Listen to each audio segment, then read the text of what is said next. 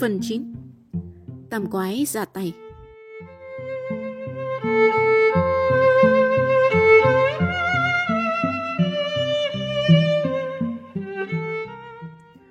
Ta sẽ để yên cho lão già đi tìm thằng chủ Fakesteco. Tặc răng nghĩ bụng. Dù hắn chỉ muốn ngay lập tức nhảy sổ đến đấm vào mặt lão lang thang bất lương, nuôi ý định hạ sát một con chó vô tội. Hắn theo sát lão Stunla như bóng với hình. Stunla đi qua bụi cây ra phố, lão tự tin đến nỗi không biết rằng mình vừa trở thành mục tiêu của hai thám tử Carr và Coulson. Tặc rằng búng tay gọi đồng đội. Tao sẽ kể tỉ mỉ sau, giờ thì phải bám gót Stunla. Chính lão đã bắt cóc Oscar và đang trên đường đi giết con chó tội nghiệp của tụi mình đó. Đồ xúc vật, lão sẽ biết tay tụi mình. Coulson điên tiết. Ba quái đập nhẹ ba bàn tay vào nhau. Kìa kìa, trước mặt chúng là cái bóng giặt dẹo của lão già san ác. Sunla đột nhiên rẽ ngoặt vào một con phố nhỏ. Tặc sân không chần chờ lao đến góc đường. Hắn vừa kịp thấy cái bóng lão biến mất trong một căn nhà trọ tồi tàn. Tặc sân dừng lại trước cửa. Bên cạnh các chuông điện là những tấm bảng nhỏ ghi tên người. Hắn đọc thấy hàng chữ Ferdinand Tesco. Quả là không hẹn mà gặp, bọn lưu manh đang quy về một mối. Cuộc đàm đạo của vua Phaket Tesco và lão lang thang kéo dài tới 10 phút nên trong thời gian đó quân sư Kor và thằng mập Coulson cũng được tắc răng kể lại từng chi tiết diễn biến tại sao huyệt cái áp phùng cổ. Cho đến khi lão ta lại xuất hiện. Ba thằng rời khỏi chỗ nấp, tắc răng nói thật khẽ. Thế nào Stonla cũng sẽ lấy xe hơi. Chúng ta sẽ chặn lão trước khi lão kịp lên xe và buộc lão phải chờ tụi mình theo. Bỗng một trục trặc xảy ra đến không ai dự kiến. Khi không dãy phố dễ làm đôi ở đoạn tối tăm nhất và vì ngọn đèn cao áp lù lù trước mặt. Đám trẻ phải khựng lại vài giây sau lão Tunla. Chỉ có vậy thôi mà mặt đất nuốt chừng lão. Stunla tăng hình ư. Tật răng cảm thấy choáng váng, hắn quyết định. Tụi bay rẽ phải, tao rẽ trái. Phát hiện ra lão thì huyết gió báo hiệu. Lúc này khỏi sợ lộ tình hình nữa. Trời ạ, con Oscar. Ba thằng nhảy lên xe đạp, bật đèn trước và phóng không một chút chần chờ. Tặc răng là kẻ được Thượng Đế ưu tiên. Hắn đang cắm cổ trên con đường đầy ổ gà thì nghe thấy tiếng sập cửa xe hơi. Máy xe nổ và chiếc đèn chiếu hậu sáng rực. Lão đó, mình chậm chân rồi. Tặc răng giận dữ nghĩ thầm. Chiếc xe hơi chuyển bánh, tặc răng đạp xuống pedal phẫn nộ như một cua rơ sắp nổi điên. Tuy nhiên khoảng cách mỗi lúc một xa dần bởi lão Stula đang tăng ca lao vun vút. Con đường tệ hại chưa từng thấy. Tặc răng rên rỉ. Chiếc xe đạp nhảy trồn trồm trên những ổ gà và những đống bùn mới khô. Coi, vậy mà vẫn còn cách chiếc xe hơi hiệu Open tới 50 mét và đèn ở ngã tư thì màu xanh. Chúa ơi, được ăn cả ngã về không vì Gabi và vì Oscar phải rượt kịp chiếc Open trước khi nó tung cánh trên trục đường chính. Thật răng bay người trên yên xe như một thiên thần. Tay hắn hoàn toàn là tiếng rền của gió. Hắn đang thu ngắn từng mét một, bất chấp đinh ốc và bánh xe có thể sút tung ra. Còn đúng 10 mét nữa, nhưng lại gặp ngã tư. Chiếc xe hơi tự động giảm tốc độ. Trời đã phụ hộ tắc răng. Đèn hiệu chuyển sang vàng, rồi đỏ. Chiếc xe đua của hắn đã ở thế song song với buồng lái của lão Stunla. Lão già đang cúi người trên vô lăng, bỗng quay đầu bởi tiếng thắng ke rít kê rợn ngoài khung kính. Lão trừng trừng nhìn tắc răng. Không nói không rằng, lão toàn vô số, vọt xe qua ngã tư bất chấp một triệu cái đèn đỏ. Tặc Giang lúc này mới trổ tay xuất quỷ nhập thần, hắn nhanh như cắt, nhảy khỏi yên xe tấp vào cánh cửa bên tay trái. Mặc số phận chiếc xe đạp mà hắn từng nâng niu như trứng, hai ngón tay thép của tác xăng đã bám dính nắm cửa. Chiếc open sắp lồng lên thì cánh cửa đã bị hắn giật tung. Hắn chặt cườm tay xuống cổ tay trái lão. Mọi chuyện xảy ra chưa tới hai giây. Lão già lưu manh rú lên đau đớn. Lão quên luôn chiếc xe đang điều khiển và đánh trả hắn. Thật đáng tiếc cho lão. Vị đại ca của TKKG đã kết thúc cuộc tấn công chớp nhoáng bằng một đòn trò trúng mặt lão. Tên tội phạm già đổ ập xuống chiếc ghế còn lại trong lúc tặc răng lao nốt nửa người đung đưa ngoài thành xe vào buồng lái. Hắn xoay chìa khóa điện. Vừa vặn chiếc Open khựng lại trước cột đèn hiệu một gang tay. Tặc răng rút chìa khóa công tắc và nhảy khỏi xe. Còi, nửa khuôn mặt dưới của Stonla đầm đìa máu. Máu từ miệng lão tràn xuống bộ sâu bẩn thỉu của lão. Lão lảo đảo bước ra khỏi xe với một con dao sáng quắc trên tay. Tắc răng nháy mắt. Tốt lắm. Hạ một kẻ cầm dao giết người là hành động tự vệ được pháp luật cho phép đó, thưa ông. Chó đẻ, xéo ngay. Con dao khua loáng loáng trong tay Stonla. Chờ lão dẫn đến, tắc răng chụp ngay cổ tay và ngực áo đối phương, đồng thời đạp thật nhanh vào đầu gối lão. Stonla rớt xuống đường trong tư thế ngực chạm đất trước tiên. Lão nới lỏng năm ngón tay tê dại cho tặc răng tước con dao một cách dễ dàng. Đường phố không một bóng người, tặc răng huyết gió ẩm ĩ. Khi hai quái Carl Coulson đạp xe đến nơi, thì lão già lưu manh mới bắt đầu động đậy. Tròn vo nhún vai. Lão nếm đòn rồi hạt tặc răng, thật đáng đời. Máy tính điện tử nhổ một bãi nước bọt. Sử dụng cả dao nữa cơ đấy. Đổ sát nhân. Thành phố này sẽ đẹp hơn khi lão vào tù. Tạc răng đưa chìa khóa xe cho hai chiến hữu. Bỏ mấy chiếc xe đạp vào cốp sau đi các bạn. Lão sẽ làm tài xế cho chúng ta đấy. Hắn ấn Stunla vào tay lái. Hai quái Carl Coulson yên vị phía băng dưới. Riêng hắn thì đương nhiên ngồi sát Stunla. Nào, bây giờ thì làm ơn đưa tụi này tới kho trước cỏ. Báo để ông biết, tụi tôi đã biết tất cả mọi chuyện về Smith và Funko rồi cả về Tesco nữa. Và tụi tôi cũng không bỏ qua việc ông định giết con chó tay sủ của tụi tôi đâu. Khôn hồn thì cầm lấy tay lái đi. Stunla cố gắng giữ vô lăng trong tư thế của một kẻ sắp ói mửa. Chiếc Open chạy vào quốc lộ Soiner, hướng đồng hoang quen thuộc, nhưng chưa đến 5 cây số lão Stunla đã bẻ ngoặt vào một con đường đất. Chiếc xe lắc lư dưới ánh trăng. Lão dừng xe trước một kho chứa cỏ. Tiếng kêu ai oán của con Oscar đã nghẹn lại như tiếng khóc. Xuống xe, lão già. Xuống và đứng yên đó. Mặt lão lang thang méo sạch. Sức của lão lúc này chắc không chống cự nổi một con chó cỡ Oscar đâu. Tặc răng giam Stonla lại. Tròn vo và hắn cùng quân sư đi vào kho chứa cỏ. Hai đứa mò mẫm theo hướng tiếng sủa mừng rỡ. Trời đất, con Oscar chẳng cần ánh sáng cũng nhận ra bạn bè. Nó nhảy tưng tưng như hóa giải, liếm lấy liếm để hai tay tặc răng, như thể nó được trời cho tới một trăm cái lưỡi. Tặc răng cởi dây chói, dây chắc đến mức phải dùng con dao của Stonla mới gỡ được. Hắn quăng sợi dây cho máy tính điện tử. Mày với thằng tròn vo trói gồ lão bằng sợi dây này. Xong quăng lão vào kho trước cỏ như lão đã từng quăng con Oscar. Bà quái nhấc xe đạp ra khỏi cốp xe. Chúng quay lại kho chứa cò một lần cuối, ngắm lão Stula đang bị bó giò cứng nhắc. Cũng là lần đầu tiên chứng kiến cảnh khôi hài như vậy mà thằng tròn vo không cười một chút nào, nó gằn giọng. Đêm nay cảnh sát sẽ tới đây, đưa ông về nhà tù. Chúng tôi còn phải thanh toán với đồng bọn của ông nữa. Chúng sẽ bị bắt hết. Chúng không sủa cầu cứu được như con chó của chúng tôi đâu. Tam quái và con Oscar lại đùng đỉnh về thành phố. Việc trước mắt là kiếm ngay một trạm điện thoại. Tặc răng quay số máy khẩn cấp tới sở cảnh sát. Người ở đầu dây bên kia là thượng sĩ Hooper. Cho tôi gặp thanh tra Wagner. Câu trả lời khiến tặc răng sững sờ. Xin lỗi, ông Wagner đang tiếp chuyện vị tù trưởng Ả Rập. Tôi không thể làm phiền ông ta. Tặc răng lắp bắp. Thưa thượng sĩ Hooper, có phải thủ trưởng Abu Yasser Khalun không ạ? Đúng, Ông ta mới từ Paris sang. Này, cậu là ai đấy? Em là Peter Caston, thưa ông thượng sĩ. Em muốn thông báo về tin tức việc săn thú trộm trên cánh đồng Soiner. Cậu có thể tin tưởng ở tôi.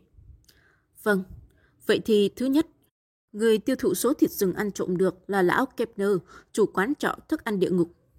À, chúng tôi đã khám xét cái quán mờ ám này nhưng không thu hoạch được gì hết. Em sẽ báo chi tiết sau. Còn chuyện thứ hai, tại kho trước cỏ cạnh cánh rừng Panaden có một lão già gian ác bị trói tên là Max Tula. Lão này có dính dáng đến vụ cướp kho báu của vị tù trưởng Ả Rập. Em cũng sẽ báo về vụ này sau. Hết. Vậy hả? Nói tiếp đi cậu bé. Sao nào? Tặc răng các máy, hắn quay lại nhìn khuôn mặt bàng hoàng ngây dại của máy tính điện tử lẫn tròn vo. Tụi mày kinh ngạc vì vị thủ trưởng dám bỏ công việc từ Paris qua đây phải không? Chẳng có gì lạ lùng, 15 triệu mắc chứ đâu phải đồ bỏ. Chưa kể đến chiếc Mister 20 giá 1 triệu đô. Ê, ông ta đang trò chuyện với thanh tra hình sự Clarkner. Ba hiệp sĩ trở ra nơi dựng xe đạp, tạc sang gãi đầu. Tao nghĩ rằng các con cá đã mắc lưới vì vậy không thể để chúng thoát được. Phần công thế này nhé.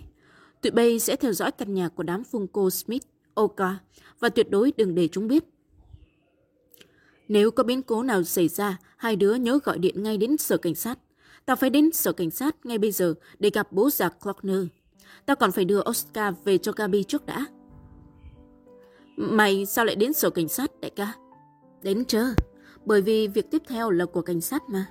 Tụi mình làm sao bắt giữ được tội phạm. Nhưng nếu thiếu các thông tin vô giá của tụi mình thì cảnh sát hiện thời cũng bó tay đúng không các chiến hữu? Kho và Coulson tán đồng bằng cách nắm cây đông xe tắc xăng lắc mạnh. Chúng lại đập tay mạnh vào nhau. Tạc xăng tạt qua nhà Gabi ngay sau đó. Khỏi phải nói về nỗi vui mừng của công chúa và Oscar sau mấy chục giờ xa nhau.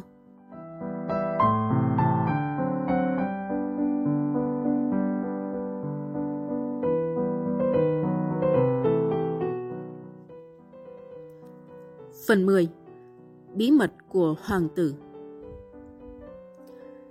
Đêm nay sở cảnh sát có vẻ bận rộn. Trên bãi đậu xe dành cho khách lù lù bốn chiếc xe hơi Mỹ. Kế mỗi chiếc xe là một người Ả Rập đứng khoanh tay. Tất cả đều mặc áo trùng dài, đầu trùng khăn trắng. Những con dao găm ở thắt lưng gặp ánh sáng lại lóe lên thị uy. Họ vốn là những chiến binh của sa mạc đang làm nhiệm vụ canh gác.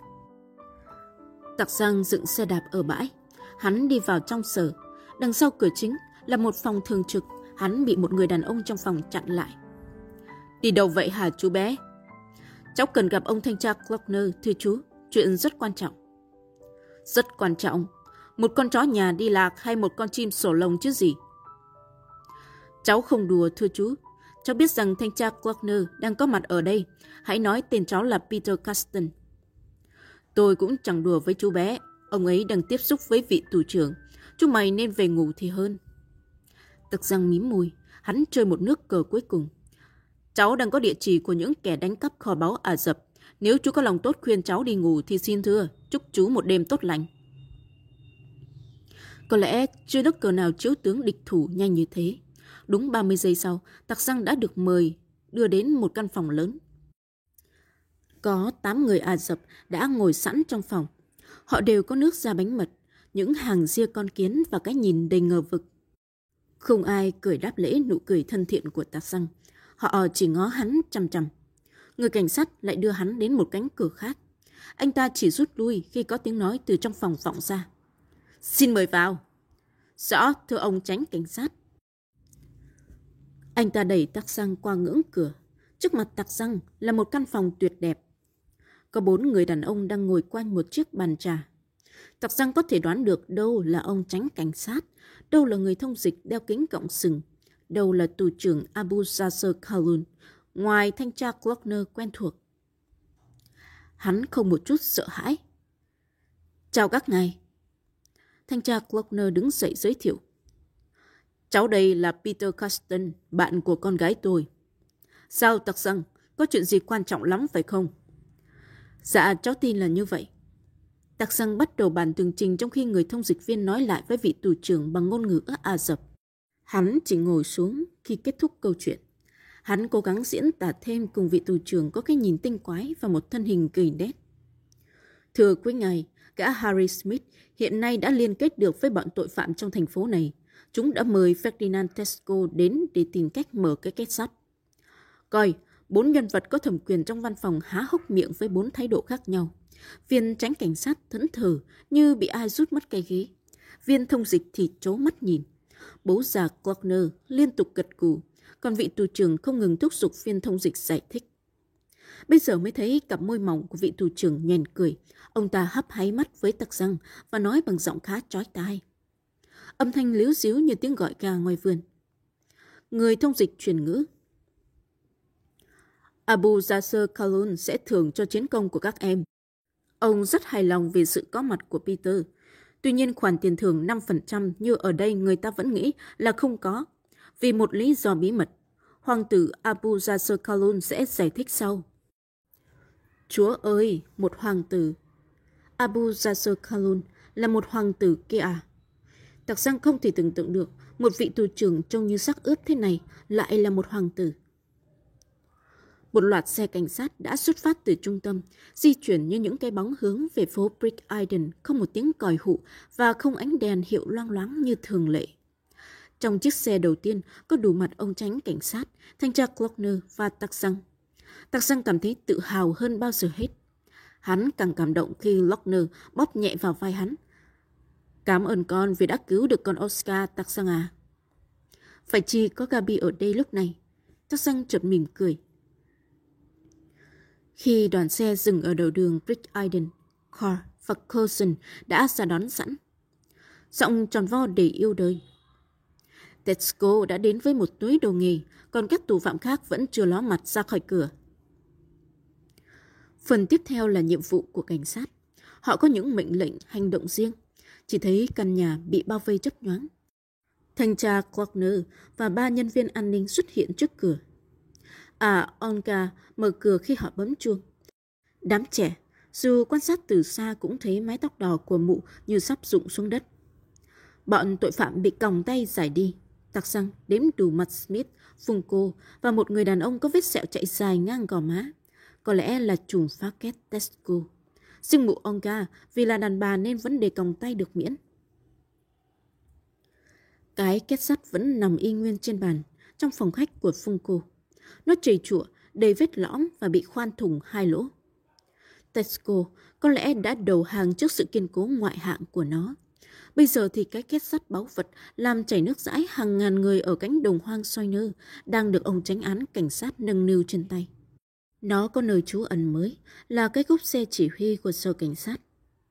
Đúng lúc đoàn xe nổ máy thì đám trẻ thấy một người đàn ông mập béo đội cái mũ rộng phành hớt ha hớt hải chạy đến. Ông ta suýt xô ngã những kẻ hiếu kỳ khi nhào vô khu vườn nhà Phương Cô. Máy tính điện tử la lên. Trời đất, lão các rừng Croebolo kia. Đích thị là lão Croebolo chứ ai vào đây. Tiếng của người kiểm lâm coi sóc đồng hoang soi nơ oang oang văng khắp khu vườn. Tao đã tóm được mày rồi, con béc dề đều cáng à. Chủ của mày đã vào xà lim, còn mày sẽ được vào một cái củi chó để làm môi cho cọp trong sở thú. Suýt nữa thì tao đã làm hại con chó nòi Tây Ban Nha. Coi, cái lối ơn đền oán trả của lão đặc biệt như toát ra từ men rượu. Lão làm thằng tròn vo ôm bụng cười lăn. Tại căn phòng của ông tránh cảnh sát, người thông dịch viên đã khiến mọi người té ngửa. Hoàng tử cảm ơn quý vị. Tuy nhiên, ông không nghĩ đến chuyện phải mở cái kết sắt ra để kiểm tra tài sản, vì trong đó không có gì hết. Không có vàng, không có kim cương, cũng như không có ngọc thạch. Chỉ có những thứ vô dụng nhằm làm cho cái kết nặng lên. Thưa quý vị, bởi trước đó hoàng tử đã có linh tính về một âm mưu tội ác của viên phi công riêng. Cả Harry Smith, ông đã thử thách Smith bằng một cái kho báu tưởng tượng và ông đã không ngộ nhận về gã chút nào. Coi, cứ như là một câu chuyện tiếu lâm mà vị thông dịch viên vừa bịa ra vậy. Trời ạ, hãy ngó mặt vị tù trưởng, ông ta vừa nhếch mép một cách cay nghiệt. Một con cáo già phương đông, ông ta xì sầm một loạt dị ngữ vào tay người thông dịch viên, nhưng đôi mắt lại hướng mọi thân mật đến tặc rằng Hoàng tử nói rằng vì kho báu không có thật nên ông không thể trả 5% tiền thưởng như đã hứa. Tuy nhiên, để tỏ lòng ngưỡng mộ đối với bốn em thiếu niên, ông sẽ tặng mỗi em một tờ séc 10.000 mark. Ông rất yêu thích trẻ con, bản thân ông có tới 28 đứa con lớn nhỏ đủ cỡ. Bây giờ thì cho phép tôi được thay mặt hoàng tử viết ngay những tờ séc. Hoàng tử đã ủy quyền cho tôi. Tạc sang lặng người, hết trò chơi hư ảo của cái kết trống rỗng lại đến sự đáp nghĩa đột ngột của người đàn ông thuộc hoàng tộc Ả Rập. Hắn chỉ còn biết nói với một người phiên dịch một câu. Xin ông ghi kỹ tên họ của các bạn tôi trong tấm xét. kẻo họ sẽ không lãnh tiền được ở ngân hàng. Willie Soerlich, Gabi Klockner và Carl Fierstein. Fierstein không phải Einstein, thưa ông. Mặc dù về khoản trí nhớ, cậu ấy có thể mang họ nhà vật lý vĩ đại. Em muốn nói đến nhà sáng lập lý thuyết tương đối phải không? Hoàng tử bỗng lên tiếng, giọng vẫn trói tai nhưng bằng thứ tiếng Đức tuyệt hay. Ông ta mỉm cười nói thêm. Tôi có biết một chút ngôn ngữ của các vị nhưng rất ít khi sử dụng. Với lại nếu tôi cũng nói tiếng Đức thì các thông dịch viên sống bằng cái gì? Cái con cáo giả sa mạc này, Tặc Săng thích thú nghĩ, giá nhiều mình cũng tình danh được như ông ta. Khi nghe đến khoản tiền thưởng, Carl và Coulson quá đỗi bàng hoàng. Mãi sau, lại chính là tròn vo lên tiếng bằng giọng run run. Tụi mình phải gọi điện cho Gabi ngay, để công chúa còn mua tặng Oscar một khúc xương, và tụi mình cũng đã có tiền để giúp Linda Mon, phải không các huynh? Tặc rằng lại nghĩ đến mẹ, đến cái vẻ mặt sung sướng của Gabi nữa, khi cô bé lên tiếng ở đầu dây bên kia. Sợ mình lại đỏ mặt trước thằng Carl tình quái, hắn bối rối quay đi và buông một lời ngắn ngủi. Ờ, phải đó.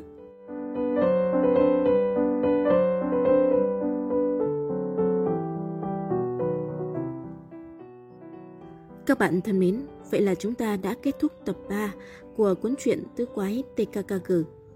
Phần sau, một vị đại tá già bị hai tên cướp bịt mặt tấn công trong công viên. Tặc răng tình cờ xuất hiện và tham chiến. Bọn cướp bí ẩn chạy thoát, nhưng tắc răng đã thu giữ được một bộ đồ tiêm trích ma túy. TKKG dĩ nhiên không thể bỏ qua vụ việc này. Lại một cuộc phiêu lưu nữa bắt đầu. Mời các bạn đón nghe tập 4 từ Quái TKKG Tử thần trắng